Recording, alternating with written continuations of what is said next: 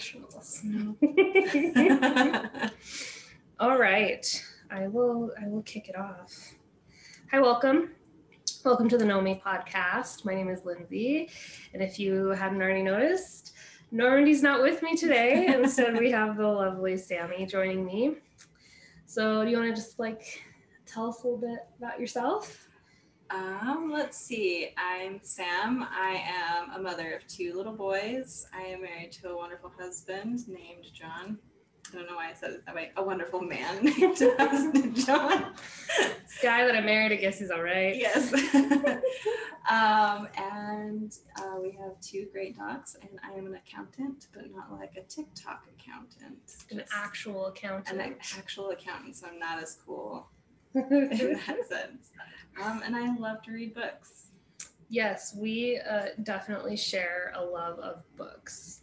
So we we've known each other for a really long time. Actually, Yeah. we went to high school together, like freshman sophomore year. Yeah, you're like 14 and 15. Just like 15 years ago, and uh, I ended up moving out here, and then you ended up moving out here, and we didn't talk to each other for a long time, and now we're friends again. Which is great. So yeah, that's good. That's a good intro. Yeah.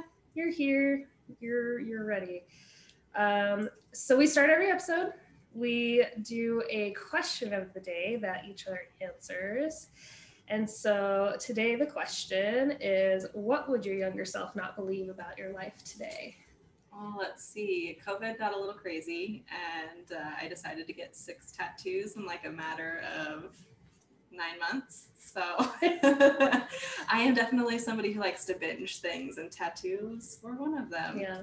So yeah, I don't think that my younger self would have thought that I would have so many tattoos, let alone one. Yeah.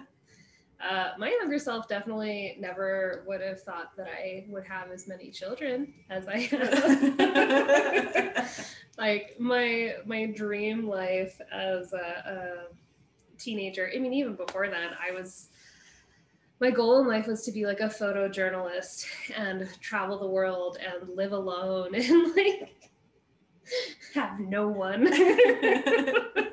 and now I uh, have a family and live in the suburbs, and it's really weird and not at all where I thought my life would end up. So definitely, yeah, we're it's the life is crazy. definitely not where I thought you'd be. No. to be honest, I was thinking like live alone, New York City. Mhm.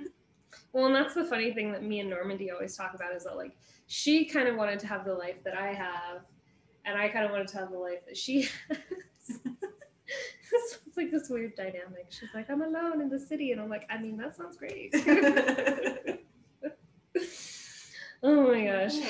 Okay, so we're gonna try to keep things moving because we have a lot to talk about today. So much to talk about. Today we're talking about sexuality, sex positivity, consent, BDSM.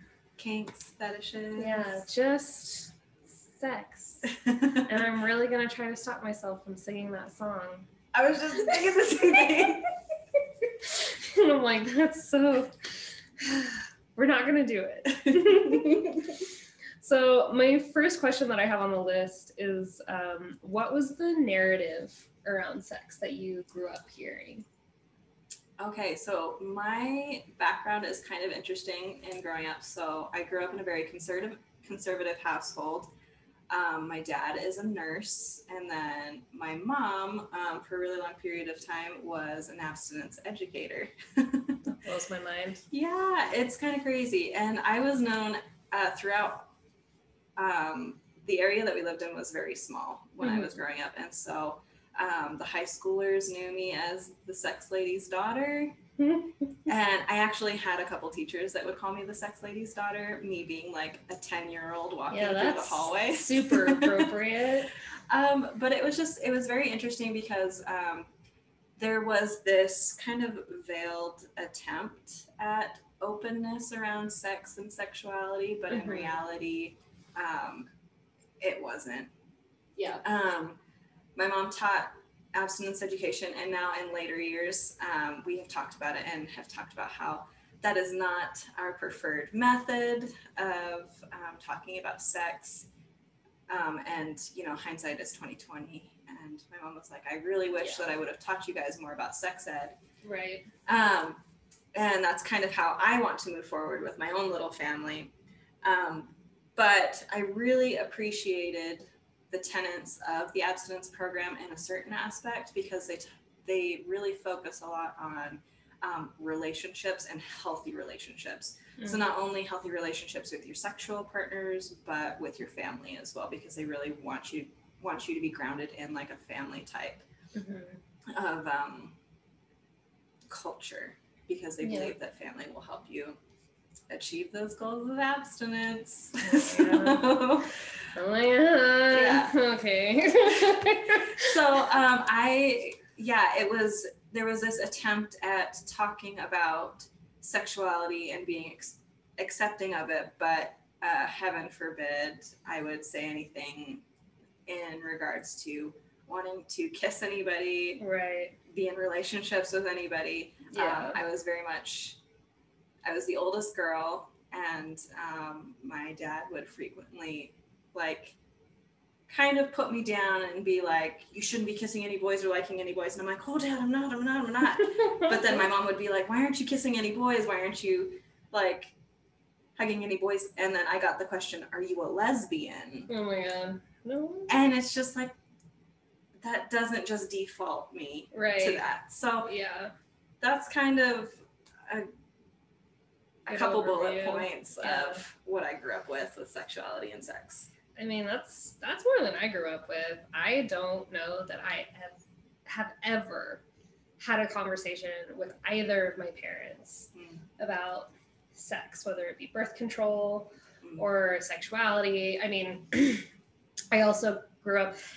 It's kind of different because I grew up in like a split home. So like my mom was super super conservative, and then my dad was like not religious at all, and was very much just like live your life, do no harm, take no shit. That's kind of my dad's motto, and very much the motto that I live by.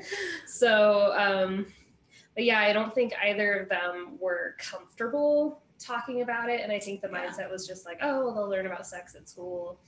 And that ended up being really, really bad for me. Well, yeah, I'm going to say that. It was pretty bad for me just because when I started to get a little bit older and I had those curiosities, I didn't really have anybody to turn to. Yeah. So, what did I turn to? The internet. ding ding ding. yeah. so like I found porn at way too young of an age. Um, I experimented with with people at way too young of an age, and um, I think that's part of why it's taken me so long to like kind of figure out what my sexual identity is Mhm. because I didn't really have any direction or support, and so I was always just kind of winging it. And I think that I predominantly dated men because I felt that was like the expectation. Yeah. And I was like, okay, well, that's what everybody's doing, whatever. And then there was like this whole other side of myself that I didn't like really look at at all, even though my first sexual experiences, several of my first sexual experiences were with women. Yeah. And so as time has gone on, I'm like, oh, I'm bi. That's what that is. Which I like, did you have any role models or anything put in front of you that would even kind of turn your head towards that direction and make you question when you were younger? Um, I don't know if any role models, but I definitely remember moments. I always really thought that Topanga was so hot. Is. That dates. That dates Yeah. so hard. We're old. Getting older all the Yes. time. But I just remember watching that show and like I, I remember specifically having a sleepover with one of my friends and we were watching that show and she was talking about how what's Corey's best friend's name with the floppy hair? yeah. I want to say his name was like Shawn or something. Yeah, yeah, yeah, yeah. Yeah.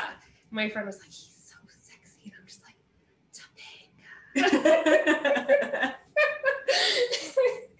So but it felt like one of those things growing up in a really religious household like you don't do those things Nope, nope. and my mom was my mom was homophobic Yeah. like i just remember several occasions where we'd like maybe see a gay couple holding hands or you'd see a gay kiss on tv or something and she'd just be like that's disgusting and she would just freak out Yeah. and so I think my mind immediately was like, oh, that's not okay. We're going to not talk about that. Because that was kind of how I survived um, my upbringing, was just like, oh, okay, well, that makes people upset. So I'm just going to pretend that's that not doesn't apply to me. Yeah. Yeah. So I ended up having, I think, a lot of really interesting experiences and um, was probably over over sexualized at a young age Mm. because of a lot of, of just, yep, just being on the internet by myself in my room all the time. And I started dating really young, and uh, those relationships got sexual way faster than they should have. And, you know, just Well, I not knowing better. I feel like a lot of the times when we don't have instruction from either like our parents or even other adults that we trust, that oftentimes, just like you said, you're going to search for it or somebody introduces it to you and you not knowing any different. Yeah. If that makes sense. Yeah. Like I know with my first boyfriend, I was like, oh, this is how we kiss. Like the Mhm. first person that I ever kissed, I was like, oh, this is apparently how we kiss. And then like I kissed other people and I'm like, oh, so that's not the only way to kiss, Mm. kind of thing. Mhm. So it's just kind of like what what has somebody introduced you to yeah, and just said is the norm, but is not necessarily yeah, what is normal for that age or for that person or right. Well, and sexuality, I think, is just such a big part of your identity. Mm-hmm. And when you grow up in an environment where people are just like, just put that whole part of yourself in a closet and pretend it doesn't exist. here's your template. Yeah, Oh, you were born with a vagina. Yeah. Okay, you like men. You dress in dresses Mhm. and See, and that's the thing too, is I think a big part of why I always felt so uncomfortable in my skin growing up was because I had to be feminine. And that was so bizarre for Yeah. me. So like now I like to do my hair and I like to do my makeup and stuff, but it's all definitely a little bit edgier. And then I definitely dress like a bisexual woman. like I, I just I, I can't do anything else because it feels so it doesn't feel like me Yeah. so I was definitely um, so I'm the only girl in my family, and I was definitely pushed towards the very feminine. oh yeah. And I was not. I would, if you want to call it tomboy, like that's that's what I was. I in the fourth grade, I wanted to cut my hair super short and donate my hair, and it ended up being like Shawn's haircut from Boy Meets World.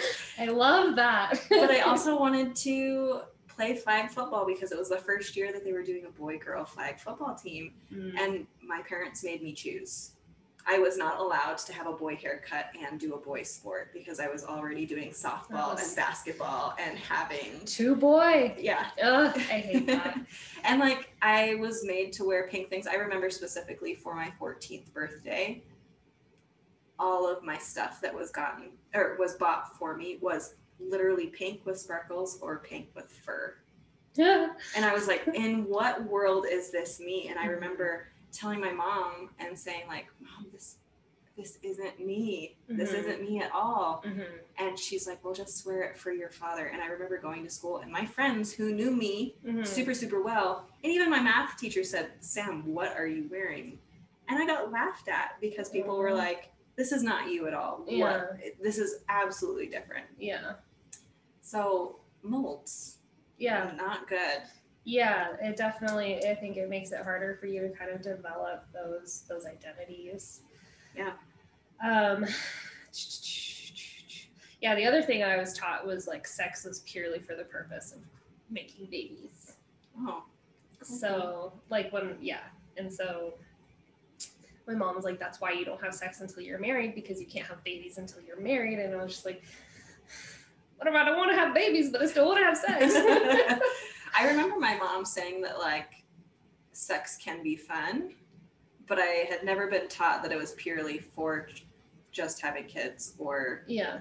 that you could have it for sport or Yeah. for pleasure, I guess is Right. the word that we should be using. Um, yeah, so that was yeah, just never really talked about. Yeah, I don't think that. I mean, we don't talk about that in health class. That's Oh. just not. That's just not part of the the subject. Mm-hmm. It's you know what are the mechanics, not like this is an important part of who you are. You should figure out what's going on. How do you feel about it? Well, You that, know? that actually like really segues really well into our next topic Mhm. of masturbation. Like Mhm. what feels good, what doesn't feel good. Yeah. um, I don't know. You have a question here that says, "Can you have good sex with a partner before taking the time to learn what you like?" I don't think you can. I know. Well, I'm not gonna say anything from ex. I, I'm just gonna say from experience. Like Mhm. the partner that I have had has said, like, "Does this feel good? Does this not feel good?" Mhm. And I'm like, I don't know. Yes, Mhm. no, and because like masturbation was very frowned upon. I mean, we both grew up in a very similar Yup. conservative background, and like masturbation was mainly talked about for males, Mhm. not even for females. Right. And like, so for it to be frowned upon for males, like, and then just not talking about it for females at all. hmm And not to say that I didn't, because I totally did. Yeah. But I thought it was like the ultimate sin. Um, but like when my partner asked me about it, I was like, I don't like I, I feel too embarrassed to tell you yes this feels good or no it doesn't feel good I still struggle with that. it's it's so hard Uh, yeah. Well, and I had never been in a situation where a partner had asked me that before. oh Yeah. Um, I mean, it's better now, but like in my previous marriage, that wasn't a conversation. In all of my past relationships, that wasn't a conversation. And I think that that's also something that's kind of perpetuated by like shame. Yeah. The shame around sexuality. It's like people don't talk about it, they just do it. And I think that some boys, especially with like porn coming into play more and more often, um, or as it gained popularity, because that's kind of the interesting thing about the time that we grew up in is like we were becoming teenagers when porn was like hitting the internet in a way that it became so much more accessible. Yeah. You know, you didn't have to try to like dig up somebody's Playboy or, you know. or buy it at the store Right. without right. shame or Yeah. or whatever And so I think that for a lot of guys, maybe they felt the pressure to like already know what they were supposed to be doing. I mean, I or can't. the immediate gratification that a woman feels in porn Right. that it's just like oh i touched her shoulder and she's orgasmic Yeah. you know Yeah, yeah. Or it's like I just do what feels good to me and she'll like it too, Yeah. you know. So yeah, I've had a lot of really negative sexual experiences from that standpoint. So we'll just say not until my 20s was I ever able to actually achieve orgasm with a partner. Yeah. You know, Because I you knew what I was doing. right? Like you knew what it felt like to have Mhm. one, hmm uh, but not necessarily with a partner. Yeah. And so for a long time, even I was just like, is this just like, am I broken? Is this just my problem? Is like what needs to happen? And I've never been super good at being like assertive Yeah. with, I do this funny thing where I'm like very combative with people I don't know. And then when I'm, when you like reach my inner circle and I just care so much about, about that person and they have my loyalty, I just like I'm just like I don't don't leave me. So I'm gonna do everything I can to like protect this relationship and just like love the crap out of you. and I have like definitely had an issue in the past with like martyring myself to relationships and um don't do that. That's Yeah. bad. yeah, because like pleasure is for both or whoever. Maybe not even both. Maybe multiple people. Mhm. Like everybody's here for the party. Let's make sure everybody's feeling welcome at the party. You know. Well said. So Yeah. Yeah.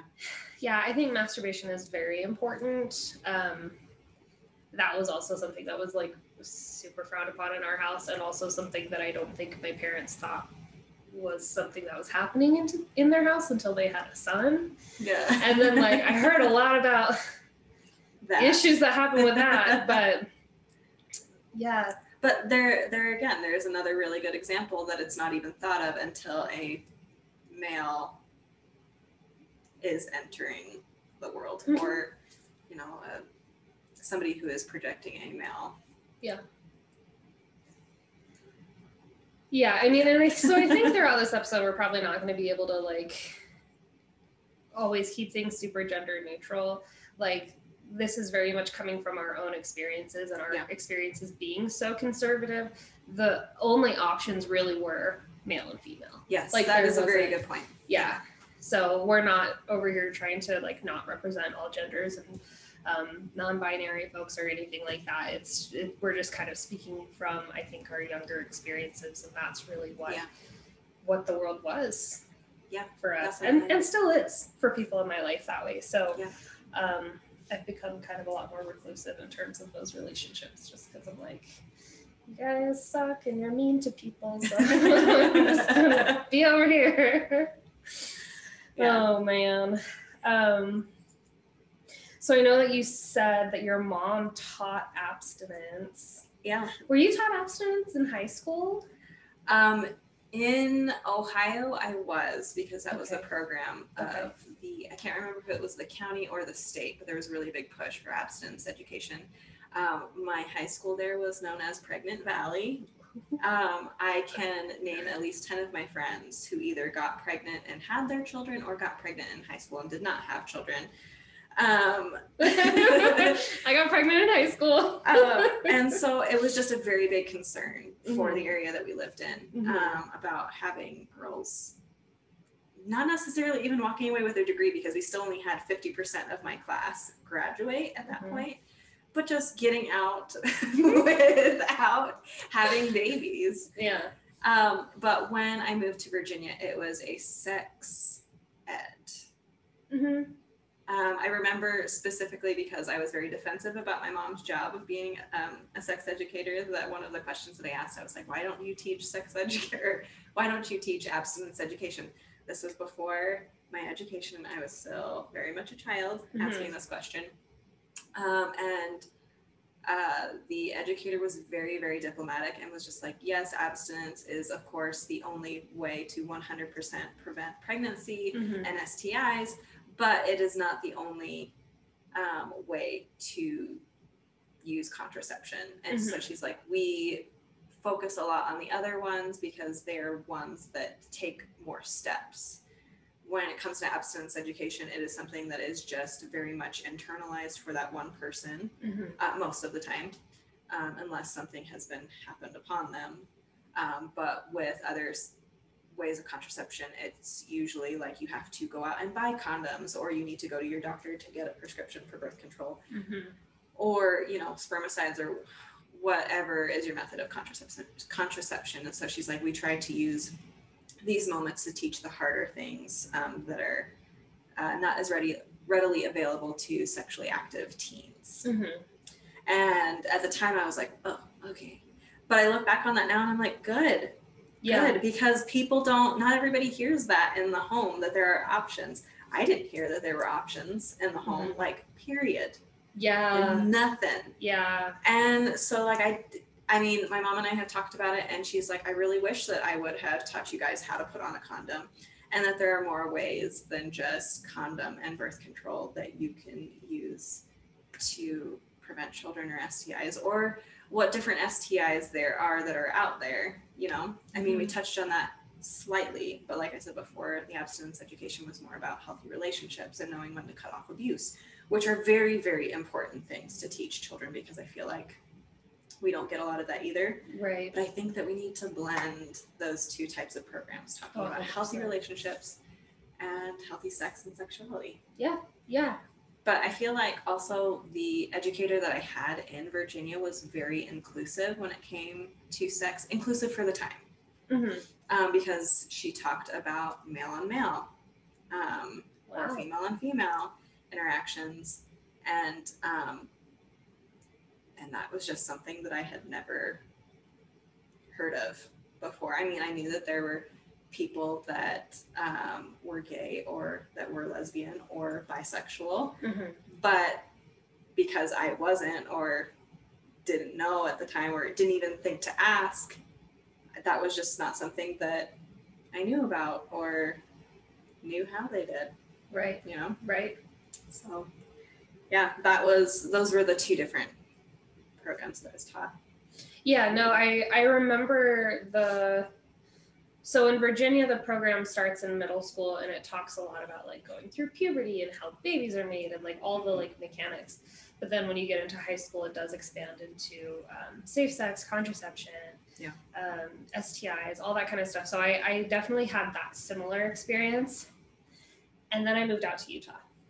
Okay, so you got the reverse of what I did. yeah yeah. Well so the thing too was that like i was a little bit older and i was also at a charter school when i moved out here. And so like i don't even think there was a sex ed program. Or if there was i was too old for it or whatever. And i'm pretty sure what they teach is abstinence only. But also i just started having interactions with people that i realized how little they knew. Yeah. um like i don't think i'm going to get into all of it because there's a lot but just I, I remember talking to a girl not long after I moved out here, like at the start of the first school year, and she was like talking about her first ever boyfriend. She was like 16, mind you. She's like, We made out the other night. I think I'm pregnant. And I was just like, That's not, that's not how that works. That's not pregnancy. and so I'm like sitting here trying to explain it to this girl, and she's just like, I I don't know. I I I'm just terrified to tell my parents, and I'm like, don't tell your parents. You don't have to. Like, you're okay. It's okay. yeah. And, and I just kind of it was this very weird moment where I was just like, I am, I'm in a very different place Yeah. now. You know, um, yeah, that shit was rough. but also like I knew all these things. I didn't always necessarily have access to them. My mom was very anti birth control. I always tried to kind of use the guise of um, my period is really bad. Can I get on birth control to help with Acne my is really bad. Yep. Whatever it was, because I just I you know I was sexually active by the time I was 17, and I didn't want to have something stupid happen. then something stupid happened, and I was pregnant at 19, and I dropped out of school, and um, that was a really crazy experience. Just like being a teen mom, I felt very judged and that was really hard. that was really hard for me. yeah. So, um, like I'm grateful now that I that it happened the way that it happened because I don't think I would have ended up having kids. Yeah. Otherwise, and I love my children. They're just the sweetest kids in the world, and they came that way. I did not make them that way. they just showed up and they were really chill, which was nice. Um, yeah, but also like I don't think I was ever really provided with the option to even think about abortion or even like adoption for my kids because there just weren't resources that I felt were accessible.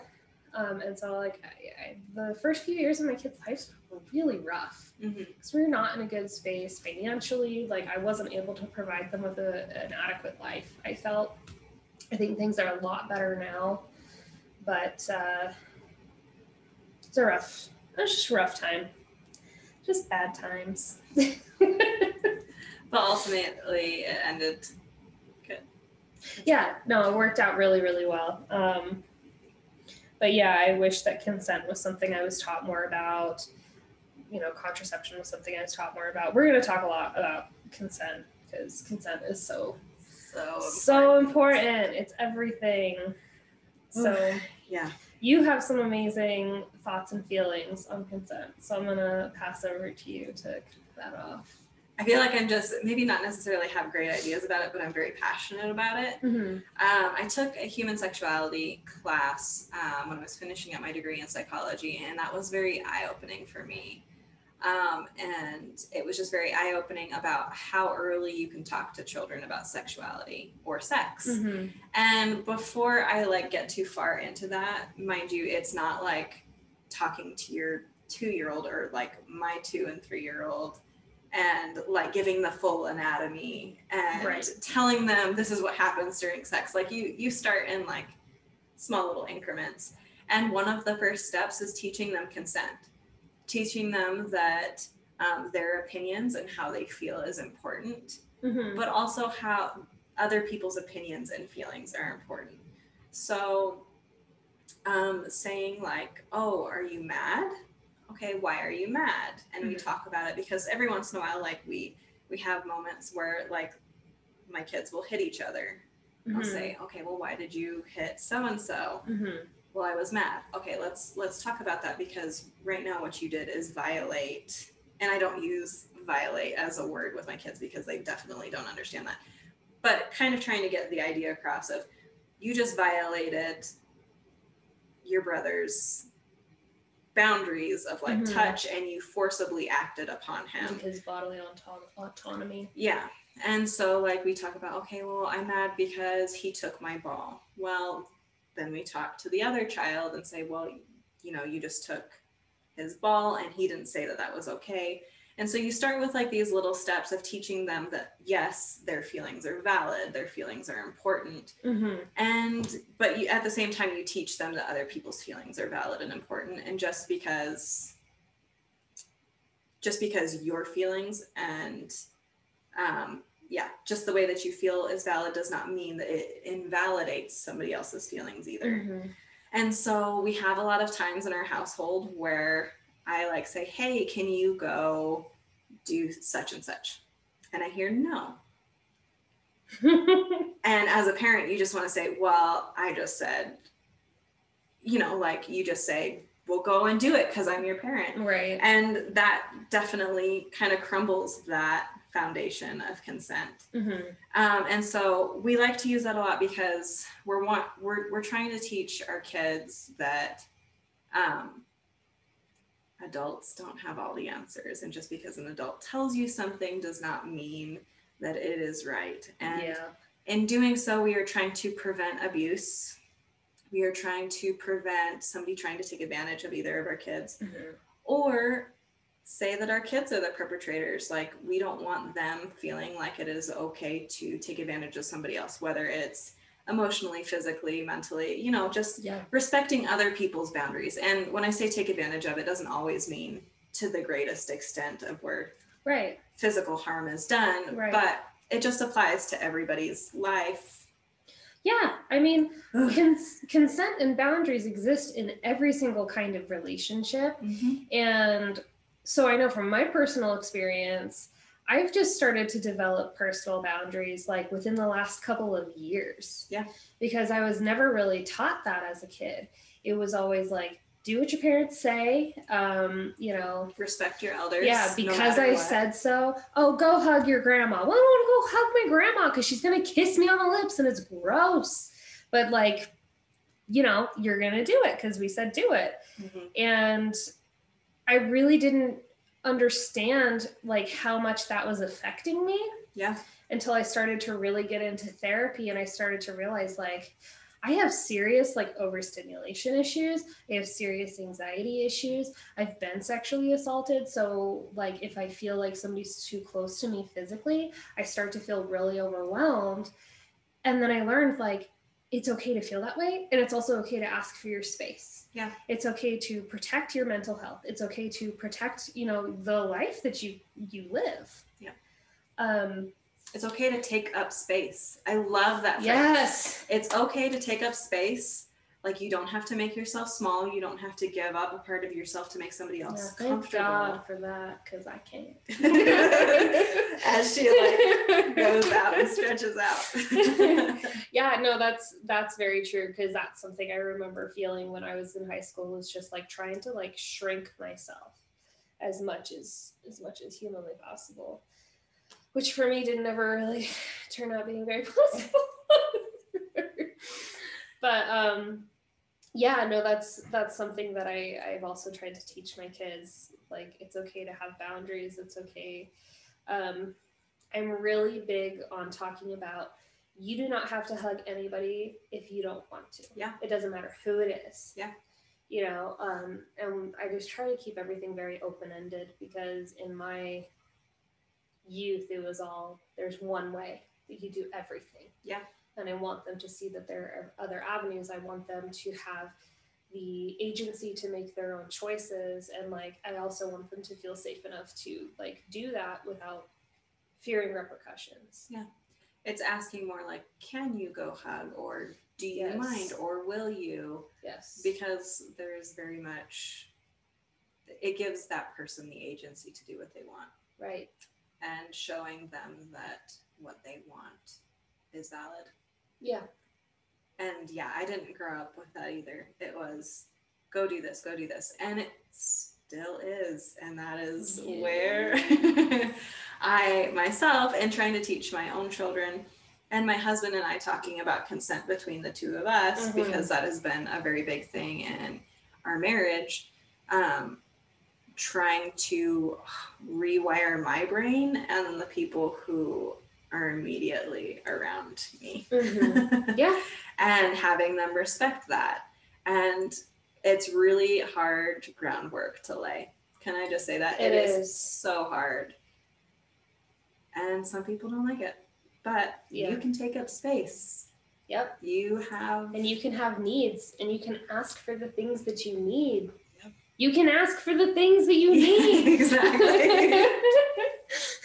what a wild concept. yeah.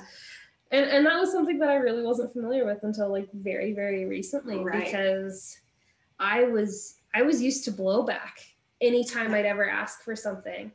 It would be taken taken wrong, it would be manipulated and twisted. Mhm. Like I have a lot of um I have a lot of manipulative and narcissistic people in my past that I've had to kind of I guess like crawl out of their web and and unlearn a lot of the things that were taught to me in terms of like just being compliant even when I didn't want to be. Yeah. and um so yeah I'm trying to teach that to my kids now. I'm also trying to build a much healthier foundation with with my husband in terms of communication. And and that's always the piece it comes back to. It's just like you have to talk about it. You have to talk about what your needs are. You have to talk about what your triggers are. Like if you don't do that there's all of this unsaid stuff and then everybody's feelings get hurt Yeah. and then you have to like clean up a mess that didn't even have to be made Yeah. at least in my experience so and it can be taught with kids they need to know how to make their own boundaries so they don't fall into abusive relationships um, abusive friendships because that's totally a thing Big time. boy howdy have i been there Yeah. So Or even like, I mean, we have this thing called the internet, mhm, and like you can create relationships online that are healthy and not healthy. I mean, mhm. um, there a really good example was what I was talking to you about like maybe a couple months ago about the blue whale where people on Instagram were trying to oh yeah yeah yeah pretty much just mentor people into committing suicide and so they Mhm. took a very vulnerable teenager as young as like I think it was 13 Mm, um, and putting them through these trials because they could. Right. Kind of like a hazing and and just breaking them down to the point where they they were told that now you are worthy enough to receive suicide. Uh and so like there's that whole other that whole other aspect of the unknown friend or the unknown Mhm. relationship. Yeah and i think that i mean kind of to go off of that with consent and then abusive relationships in terms of like friends and family and stuff like that mhm, say like you are somebody who doesn't have great parents that are leading you or trying to do things for you the right way or maybe you just don't feel comfortable about talking or talking about things with them mhm.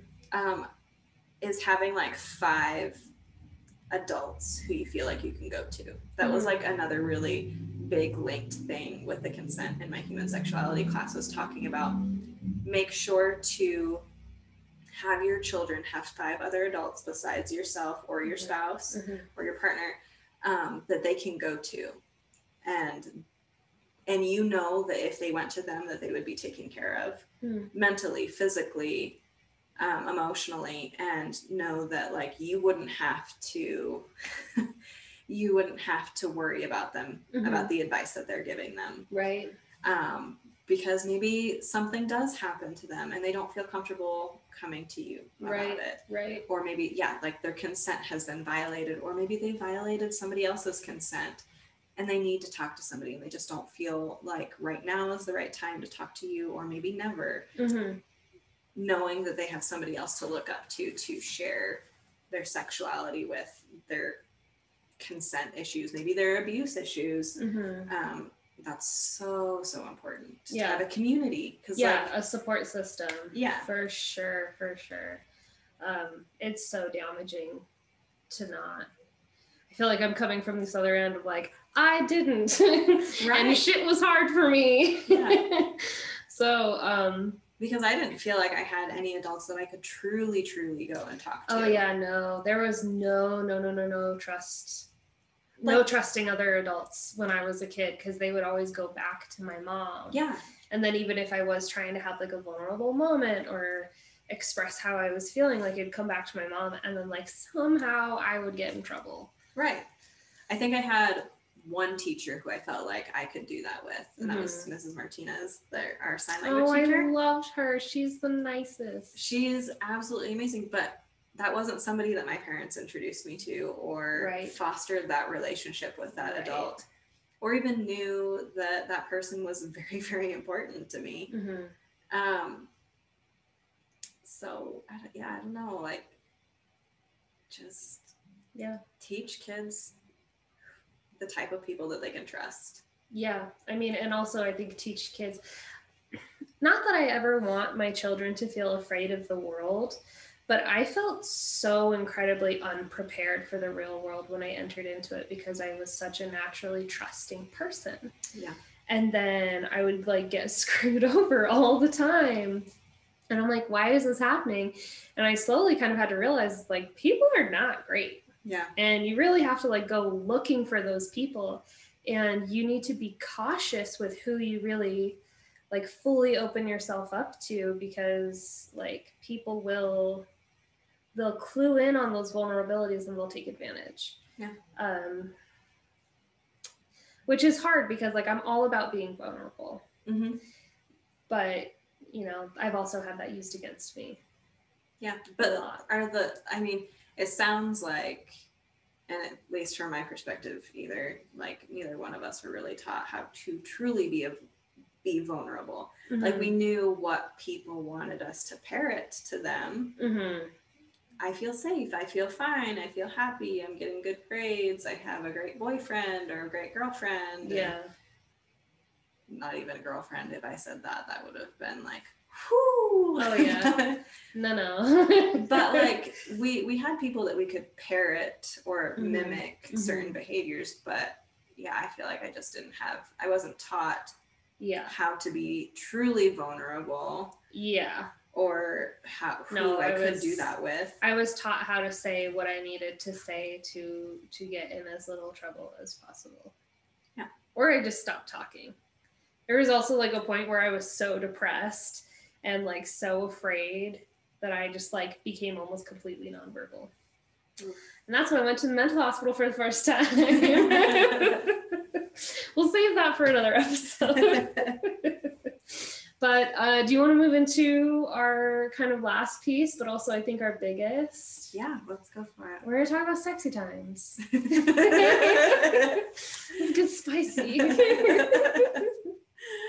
I laugh a lot when I get uncomfortable. I love talking about sex, but for some reason, this is also very uncomfortable because I'm not just talking to you. I'm You're on camera. Yeah. yeah, I through this whole process of filming our podcast, I have definitely learned that I'm a nervous giggler. yes. Like it was very cringy for me to listen to our first episode because this high pitched laugh kept coming out of me, and I was like, I mean, I know I do laugh like that, but also why am I doing it every Yeah. five seconds? It was Yeah. kind of gross.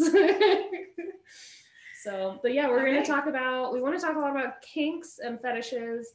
And we want to talk about BDSM a little bit as well, because you wrote a paper about it. Is that right? Yes. Yes, you did. so uh, I guess I didn't say this in the beginning, but I am not somebody who like teaches about this or anything. It's just a very much a big passion of mine. Mhm.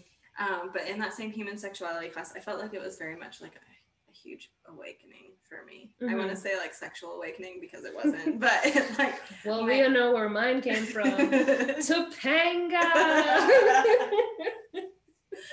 but yeah, it's just it was just a very informed, unabashed, eye-opening class for me. And it was taught by a man, which I thought that was going to be like super awkward because I Mhm. was just like this awkward 22 year old just sitting in the class, very unexperienced. um, but yeah, he he was really great. He had us do like one activity a month where we would have to get out of our com- comfort zones and he had like a list of examples and he was like get online and go to a gay men searching for gay men website and get on there and talk or if you are a female get on a lesbian website and start talking to people like figure out like tell every honestly he's like be honest that you are there to experience and learn mm-hmm. um, because don't lie to people right Yeah, Like, don't get not- on like catfish Yes. people. no he was like but there are chat rooms and he like gave us a whole bunch of them or he was like if you can find a dominatrix go to a dominatrix and um, i definitely chose one of the safer ones Okay. I'm like, you went and met with a No. dominatrix. Tell me That- everything. that would be super cool but i didn't i read 50 shades of grey which now after i said all of those really cool things It's okay. I read Fifty Shades of Grey too, so we can talk about that. yeah, like it's he was just like, read it and tell me what you think about it. And so that's what I did. And I listened to it during the day at my sales job. and I was sitting there and I was like, I'm very dirty things and nobody can hear me, which was such a, a crazy experience for me to begin Mhm. with. Um, but yeah, that was that was kind of the kickoff to my BDSM paper that I ended up writing as like my final that year. And it was very eye-opening because Fifty Shades of Grey um, really talks about not BDSM. no, it's Um, kind of a what's the word? it's a fetish a fan a fantasy an outside person's view of what bdsm might be Right, and it gets a lot. Most, I think, most of the most important things they get wrong. Yeah. Like, yeah, Christian Grey is kind of a disaster, and I would never Yeah. want to be in a relationship with him. yeah um and it just kind of like there are lots of breaches of contract yeah, and that is not what the bdsm community is about right. um it is very much trust Yeah, um, it doesn't matter if you are the slave or the master like you consented in this relationship and it is a very detailed most of the time it is a very detailed contract that you do see because Right. you want to make sure that everything is covered right. um, and you can say at any point when you feel uncomfortable or to be vulnerable at that moment and not feel like you are being put down for it. And I feel like Anastasia does that all the time with Christian. Like Yeah. she she very much like I know that they set up a safe word or whatever between the two of them, but like she never really uses it. Because she doesn't know what she's doing. Right. And that's the other thing. Like it's a very educated community Yeah. and to for christian grey to bring somebody in that is so inexperienced and just kind of like throw her in Yeah, But come also- to my dungeon. Let me whip you. You don't know anything about this. well and i know that she asks yeah, to like just immediately jump in or whatever but she's she doesn't know what's going on and i feel like correct me if i'm wrong for anybody but like that would not happen no. or if it did happen that is not the norm. That's well, that's not what it's supposed to be about. Like you said, it's all about trust, it's all about Yeah. consent. Like the whole point of it is like you're going to do these things that like some some of those things can border on dangerous, but they have to be done properly and they have to be done with everybody's consent. Mhm. So Yeah, definitely. just want to make sure he's not on camera because he would really hate that. um, but yeah, that that was yeah, and also I think just the fact that he was really controlling, like outside of the bedroom, I was like, that's that's not even a healthy just like relationship. Yeah.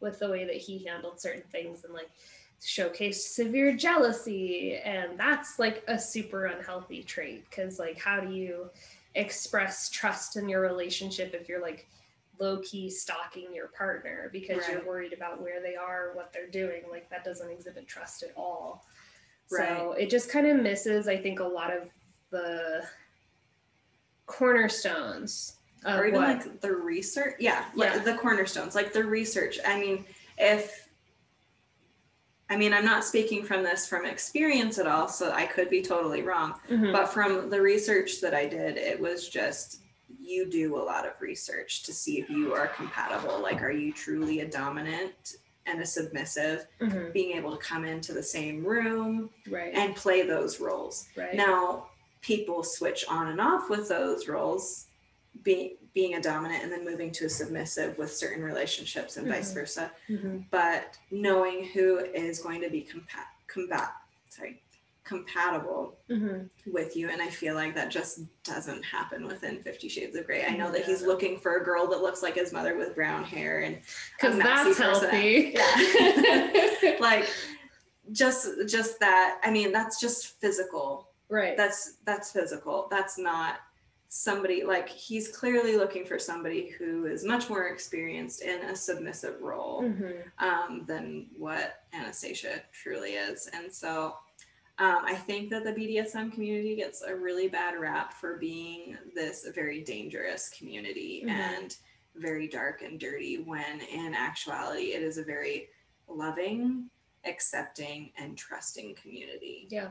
um, they trust each other with very vulnerable parts of their bodies, Right. experiences, fetishes, kinks, um, and hope that those people that they are um, interacting with don't put them down.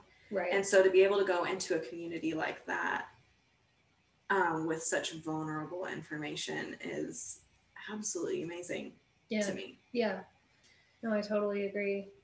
And I think it really, one of the things that really kind of bums me out is how kink shaming kind of became a thing for a minute on the internet. And I'm just Yeah. like, like, no. Well, let's let's get down to it. Like kinks and fetishes are just preferences. right. A little more, uh, more extreme, like more um, pinpointed. I guess I would say, like more specific, more pinpointed of things that turn you on. But that do- that's not a bad thing. It's just kind of like what we went back to with masturbation. You just know what you like and Right. what's going to get you where you want to go. Right. And so you try to find like-minded people Mhm. a like-minded community who will be able to interact with you in the way Right. that you want. Right. Well, and, and people who won't shame you for, you know, liking what you like. And I wish I didn't live here sometimes. we definitely don't live in as open of a community. right. Right. And so, like, honestly, you're the first person that I've really been able to talk to about this kind of stuff because nobody else in my life is really like interested in it Mhm. or sees the value. Like, I think sex is such an important part of a relationship. It's, you know, obviously it's a way to be close, but it also is a way to express that vulnerability, Yeah. to express that trust. And that's, if, if for me, that's just such an impor- important part of a relationship. I mean, and it should be for, I think, all healthy relationships. Yeah. So, um, and also just like that physical closeness feels like, you know, they have like the five like love languages. Yeah. Physical touch is definitely like one of my love languages. Probably because I have like body dysmorphia. and so I do that thing where I'm just like, will you just like touch my boobies so I know that you still like me? Which I know is probably not the most healthy thing, but I'm working on it. but it makes you feel good. Right. I I knew a coworker who, when he was having a stroke or like felt a stroke coming on, he would go home during lunchtime and like go and feel his wife's boobies because it would make him feel better. And it totally like his doctor was like, if that's what works for you, if that's what gets you like that um that high Uh-huh. to get you out of your stroke, then like go home and feel your wife's boobs as long That's as she's okay. hilarious. Can I just? I'm not feeling great. Can I just? See? it's just the opposite. Like I'm not feeling great. Feel my boobs. Yeah, that's so funny. what yeah. else? Is there anything else? Um, we wanted to talk about um, fetishizing people as yes. Yes. Um, I almost forgot that we were going to talk about this. yeah. So that has okay. That has something. That has been something that I have come across recently on TikTok. Mhm. Um, I'm not on KinkTok anymore because TikTok totally like banned KinkTok.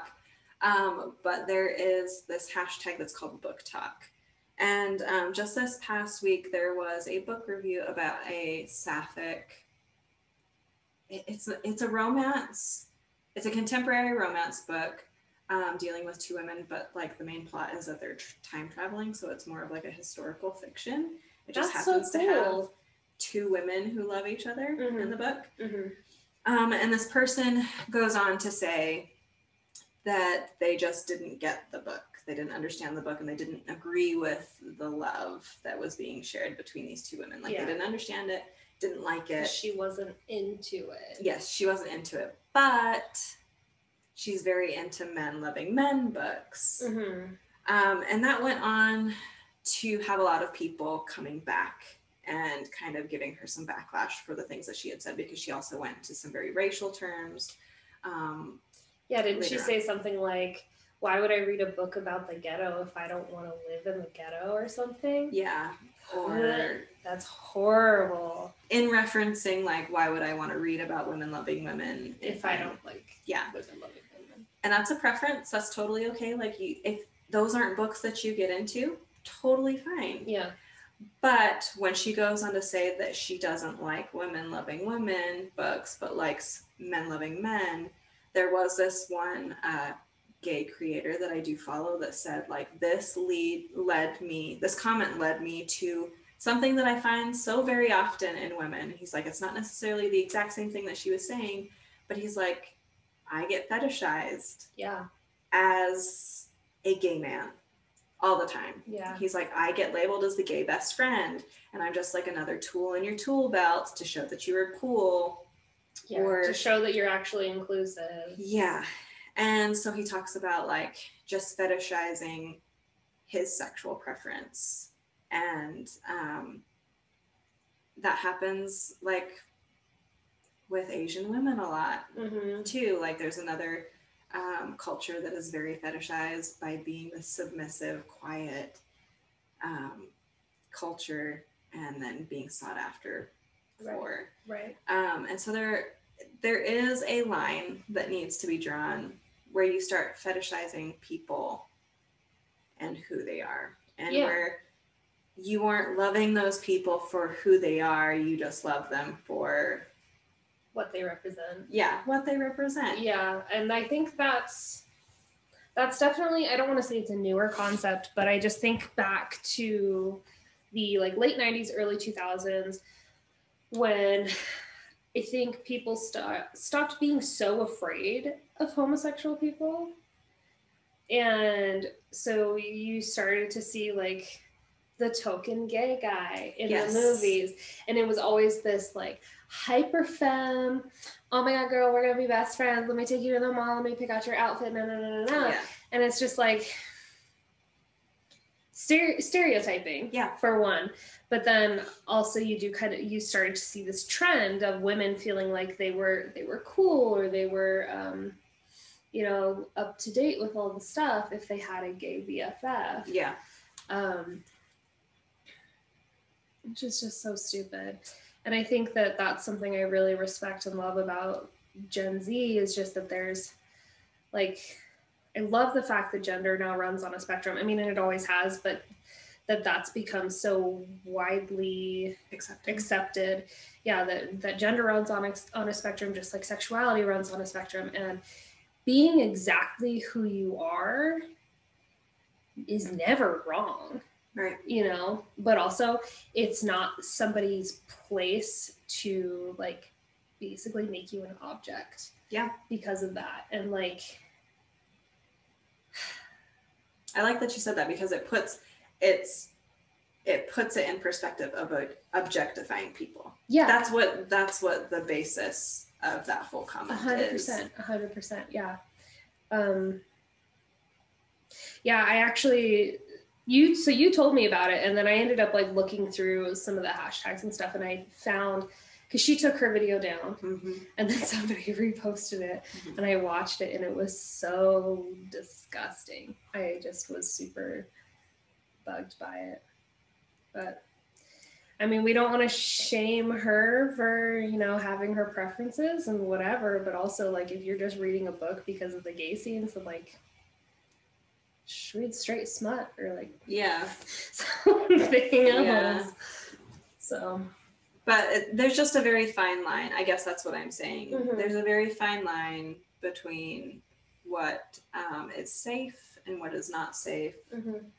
And I feel like the BDSM community really does a, a very good job of not crossing those boundaries yeah. um, and educating their community. Um, well, and that's something that should be integrated into all relationships, honestly, mm-hmm. is like that level of of respect, that level of trust, and just having a contract. I mean, like your marriage certificate, you know, if you're gonna get married, if you believe in that kind of thing, could should be that contract of like, I'm going to take care of you, I'm going to trust you, I'm going to respect you.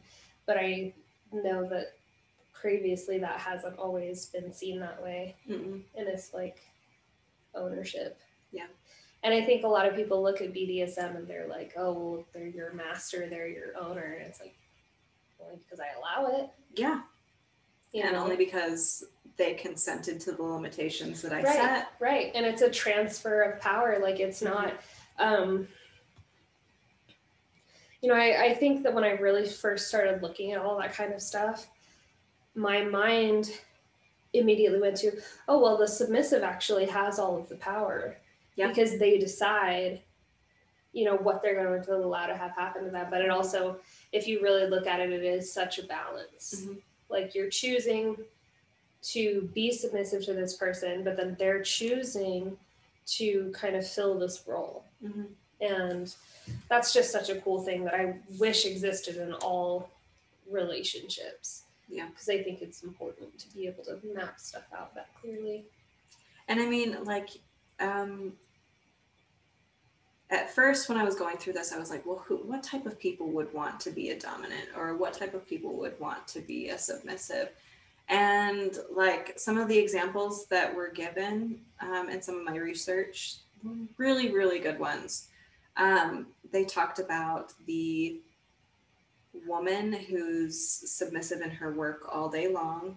Um, she has a crazy boss that just rides her really, really hard. Mm-hmm. And she decides to be a dominant because she wants to be the one that's in control when she gets at home. Right. Um, or vice versa with like a male Mm-hmm. say that they're the boss all day long at work. And of course, I'm going into two traditional gendered stereotyped like positions, right? Mm-hmm. Going for the male that's usually the boss and the female who is the underemployee. Um, but say that there's a man that just wants to relinquish power to somebody else who makes all of the decisions. Right. And it could be as simple as you get home and you are told, this is what we are having for dinner, this is what you're wearing tonight, and this is the movie that we are watching. Mm-hmm. Like it can be as simple as that. It doesn't have to be dramatic Right. Or not dramatic, but more in depth than that, Yeah. you know? And so it's just a very diverse and varying community, very, very respectful Yeah. of other people's time. And Right. preferences. Yeah. And I think to kind of wrap up that whole thing, you you and Shawn kind of have this like overall saying that I really, really love, and it is don't yuck someone's yum. Mhm. Like it's not ever your place to step in and tell somebody what they're doing wrong in the bedroom in their life um, because you don't live your you know you don't live their life and you don't know what works for them and um, as long as it's not hurting anyone that's kind of my my just general life motto i think is it's like as long as whatever you're doing isn't hurting anyone then mazel tov i'm not jewish but you know just in, in live your life Yeah. and be respectful yeah I like that. yeah It's a very good phrase in my opinion. We use it in every single type of scenario. yeah Kids eating boogers, don't yuck somebody else's yum. antibodies they're getting you know extra immunity. It's fine. Exactly. kids eating dirt in the backyard? All right. Well, that was fun. yeah no i think that was great. Uh, thanks for joining us. Feel free to follow us on like all of the social medias and um, we'll be back with another one sometime soon Bye, everybody. Hey, love you. Bye.